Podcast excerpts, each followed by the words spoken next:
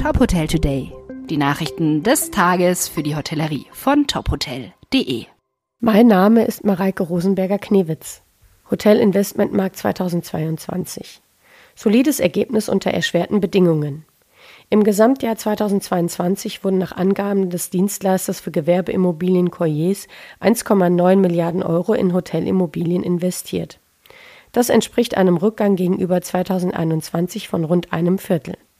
Gestiegene Finanzierungskosten hätten Immobilienpreise assetklassenunabhängig sinken lassen. Dennoch, die Preiskorrekturen im Hotelsegment waren geringer als in anderen Assetklassen. Die Spitzenrenditen von Hotels blieben konstant. Flair Hotels. Das sind Koch und Hotel des Jahres 2023. Auch für 2023 haben die Flair Hotels wieder ihr bestes Hotel und den besten Koch prämiert. Hotel des Jahres ist das Flair Hotel am Rosenhügel in Kochem an der Mosel.